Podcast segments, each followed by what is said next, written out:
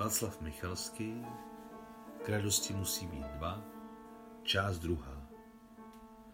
Proč jsem tě, můj milý, poznala? Proč si mou lásku opětoval?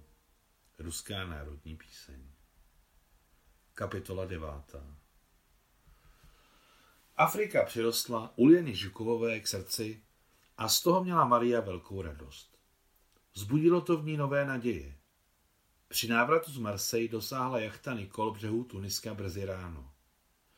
Nicméně Ulja se tak bála prospat Afriku, že hlídala na palubě již od rozbřesku. Ivan Pavlovič Gruněnkov, který měl službu u kormidla, ji zval k sobě do palubního přístřežku, ale ona odmítla. Radši postojím tady. Jak si přejete?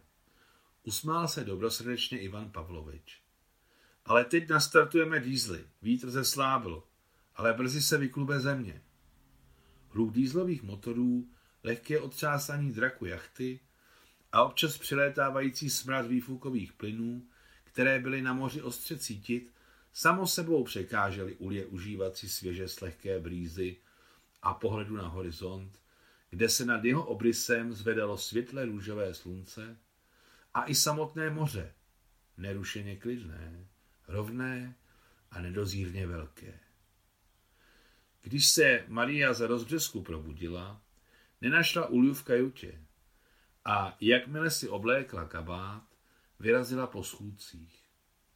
Vyhlédla na palubu a když uviděla sestřičku u zábradlí na přídi jachty, zívla a šla se rozpat. Nebylo možné Uliany překážet při jejím prvním setkání s terou inkognitou. Maria podle sebe věděla, že o nové zážitky je nejlepší se s nikým nedělit, ale užít si je sám, takzvaně tváří v tvář. Náhle se vylíhla Afrika. Když Ivan Pavlovič o zemi řekl, že se vylíhne, Ulju to doslova rozrušilo. Přišlo jí nemístné. A když uviděla všechno na vlastní oči, pochopila, jak bylo přesný. Země se skutečně vylíhla na samém okraji modro-popelavě nebeské klenby, na místě, kde se moře a nebe spojovaly. Nejdříve se objevila, přesněji vylíhl se tmavý nejasný bod, který se pomalu měnil na šedý proužek. A ten před očima rostl, rozšiřoval se a měnil se na pruh, nad kterým najednou vznikaly obrysy hor pobřežního atlasu a tamtéž bílé kostky města na pobřeží, jazyky písčitých pláží, promodralé přístaviště s temnými siluetami lodí a palmy na přímořském bulváru Bizerty, jež byly na pozadí světlé oblohy černé a vypadaly, jako by to byly hračky. Afrika, Afrika, Afrika, přemýšlela vzrušeně Ulja. Tedy pokud lze tento výkřik nazvat myšlenkou, i když lze, protože v tom jediném slově pro Ulju bylo hodně nadějí, radostí a nevyžádané lásky, že slovo Afrika se pro ní stalo větší než vyřčená myšlenka, něčím mnohem větším. Guvernérka Nikol přemluvila Mariu s Uljou, aby první tři dny strávili u ní v paláci. Rozumí se, že přemluvala Mariu a Ulja byla sticha. Ve všem se spoléhala na svou starší sestru. Pochopitelně, jak luxusní zařízení místnosti, tak dostatek sloužících a kuchyň s jejím dlouholetým kuchařem Alexandrem i konírna a plná penze udělají na Ulju silný dojem, ale hloupě se ničemu nejevila, i když neskrývala radost ze všeho, co uviděla. Uslyšela, snědla a vypila. Ať už to byla beduínská káva na uhlících nebo francouzská vína nejvyšší kvality. Opravdu je v takovém paláci poprvé? Nebo jste už spolu byli někde dříve? Zeptala se zaujatě na Ulju Nikol, která si našla s Mariou minutku o samotě. Poprvé, sama jsem se podivila jejímu taktu a zdrženlivosti. Tak to je něco, vykřikla vzrušeně Nikol. Kdybych s tebou sama nebyla v té špelunce, ze které jsme ji sebou zabrali, nikdy bych tomu nevěřila. Je skvělá. To znamená, že jsme opravdoví voříšci. Mohla by být carevna. A veselý oheň osvícení najednou ozářil Nikolinu omládlou tvář. Ze všeho, co viděla v guvernérčině usedlosti, se Ulianě nejvíce líbila konírna s jejími koňmi, kteří péči jen zářili. Tlumená světla z vysokých úzkých oken, vůně slámy a mrvy ji náhle ostře připomněly dětství, v němž nikoliv teoreticky znala koně, krávy a slepice. Uchvátilo ji, jak odvážně a něžně Nikol zacházela s velkými zvířaty, jak skláněla své bezedné oči, které probleskovaly ve tmě, když Nikol hladila koňské zadky nebo čechrala svým mazlíčkům hřívy. Guvernérka vzala Ulju do konírny hned první den jejich příjezdu. A tehdy se ukázalo, že Petit Cílka de bohužel nemá jezdecký oblek. A ani jeden z obleků paní domácí nemůže být, protože Uliana byla o hlavu vyšší než Nikol a Maria. Měla sto sedmdesát devět centimetrů, ale i tvary měla pěkné, i když velmi pr- proporcionální. E, Nikol ihned poslala do města pro svého krejčího, kterého obratem přivezli. Během toho, co bral míry, neskrýval malý, pohubný Francouz se slepičím hrudníkem své nadšení. Nevyjadřoval se, ale během té doby se na jeho udřené tváři rozlila taková něha, že i beze slov bylo jasné, jak se mu velké ženy líbí, navíc dobře tvarované a stavěné. Proč jsme za to utráceli? Řekla Ulia zaraženě, když krejčí odešel. Zvládli bychom to sami. Sami? Dělaj si legraci? Podívala se Nikol. Ne, ona to myslí vážně, potvrdila Maria. Nehledě na to, že jsme pracovali v nejlepších ruských módních domech v Paříže. Ulia má zlaté ruce a s hlavou to má také v pořádku. Tak jo, děvčata, ušijeme si šaty, spráskla ruce Nikol.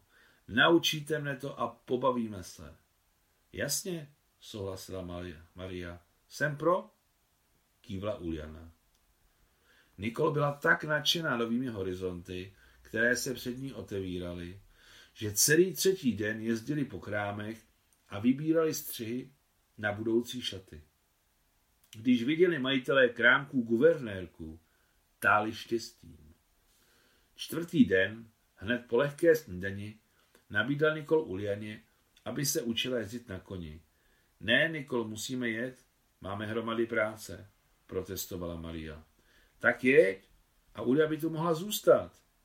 Podívala se tázavě na Petit Cílka de, ta mlčky sklopila oči. Mari, k čemu ti bude v práci? Mezi tvými finančními podklady, odmítajíc spustit z rukou novou hračku, rozmarně požadovala Nikol. Jak k čemu? Bude mojí asistentkou, seznámíme s problematikou. Financí? No samozřejmě, s mými záležitostmi. Ulia všechno chytá rychle. Nakonec bude ještě patřit mezi vaše nesmrtelné. No, nevím, nedůvěřivě zamručila Nikol. Je to pravda? Obrátila se najednou přímo na Ulianu. Ano, byla odpověď. Život ukáže. Vy Rusové jste zvláštní národ, byla uchvácena Nikol. Vždyť stejně mohu uvěřit i v tebe, Mari. O tom nepochybuj, sestřičko. Maria dala Nikol pusu na tvář. Všechno bude tak, jak jsem řekla. A kdy budeme šít? Vyvalila vystrašeně Nikol oči. Budeme jak šít, tak párat. Nadšeně odpověděla Maria. Jak se říká u nás v Rusku? Nejdřív práce, potom zábava.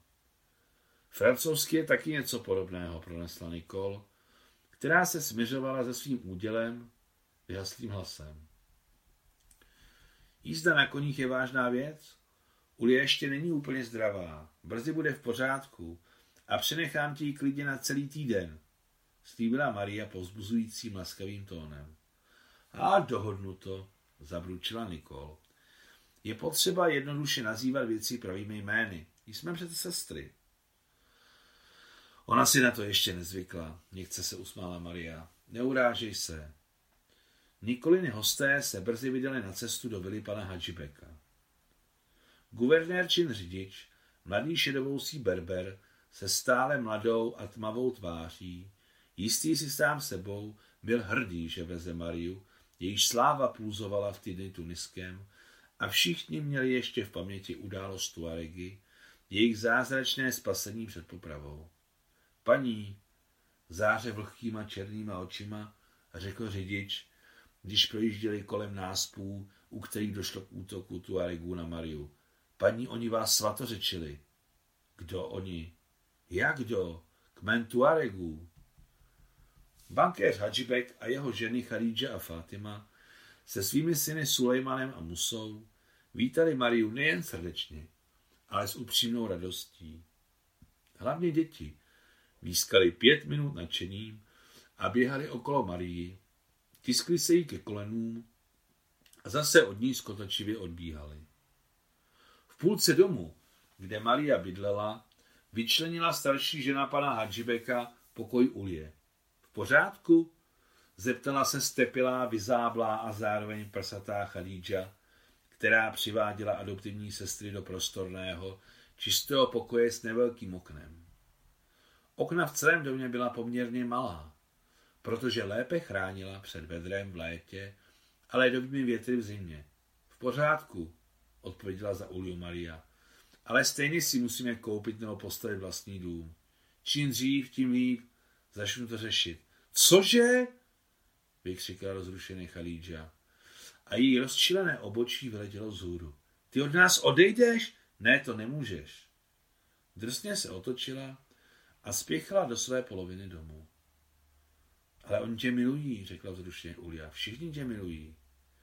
Dobrá, zabydli se a nezapomeň říct, na novém místě se o ženichovi bude zdát nevěstě.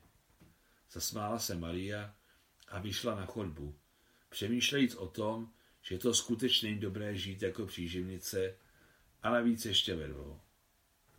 Zatímco se Ulja na novém místě rozkoukávala, starší žena Khalidža tak popíchla svého muže, že zanedlouho se rozlehlo jeho záměrné pokašlávání a nesmělé zavolání. Mademoiselle Marie? Ano, pane Hadžibeku, slyším vás. Vyrazila mu z konce chodby naproti. Tady je šero, můžeme jít na verandu? Požádal pán domu. Dobře, souhlasila Maria. Uljo, zatím si to tu prohlédni, hned budu zpátky. Na verandě, která byla chráněna před větrem souvislou kamennou balustrádou, si sedli do lehkých kroutěných křesel a pan Hadžibek červený vzrušením prohlásil. Mademoiselle Marie, vy od nás chcete odejít, ale to nejde. Jak Khalidže, tak Fatima i děti, ne, to nejde. Ale já přece s vámi nekončím spolupráci. Já jen, ne, to nejde. Opakoval jako zaklínadlo Hadžina, Khalidžina slova pan Hadžibek. V tu dobu se v jeho hlavě točilo hodně pro et contra. Za prvé, žít sám v domě je samozřejmě lepší. S tím, jak se nastěhovala Maria, se mimovolně přestal cítit jako absolutní pán, kterým vždycky chtěl být. Ale za druhé, teď má Mariu pod kontrolou a přesně ví, nebo v každém případě téměř přesně, s kým se stýká a tak dále. Za třetí, Maria tak stoupla ve vážnosti díky svým vztahům s rodinou guvernéra a s tím, že je teď obdivovaná po celém Tunisku, že on, Hadžibek, je jakoby s Mariou a nikoliv ona s ním, jak to bylo dříve. A ona najednou opravdu odejde? Potom se mohou všechny jeho plány zbortit. Ne, to nejde, řekl znovu pan Hadžibek. Mohu vám předložit svůj návrh, pokud... Navrhujte. Nechci od vás odejít za každou cenu. Prostě nechci nepříjemně obtěžovat vaši rodinu. Uaha, aha, zvedl své ruce s krátkými prsty pan Hadžibek. Vy nás neobtěžujete, ale děláte náš život hezčí. Ale jestli chcete, mohu vám postavit dům vedle velmi rychle. Rychle? řekla s pochybností Maria. Ano, za dva měsíce staví se penězi. To je pravda, staví se penězi. Řekl jste aforismus, gratuluji. Prosím. Zazářil úsměvem po lichocení pan Hadžibek. Dnes vybereme místo a zítra začneme. Kam ten spěch? Nejdříve musím vymyslet dům. U nás v Rusku se říká sedmkrát měř a jednou řeš. Jsem šťastný, že jste souhlasila. Teď to všem doma řeknu. A aniž by čekal, co Marie odpoví, zmizel pan Hadžibek v domě. Konec deváté kapitoly.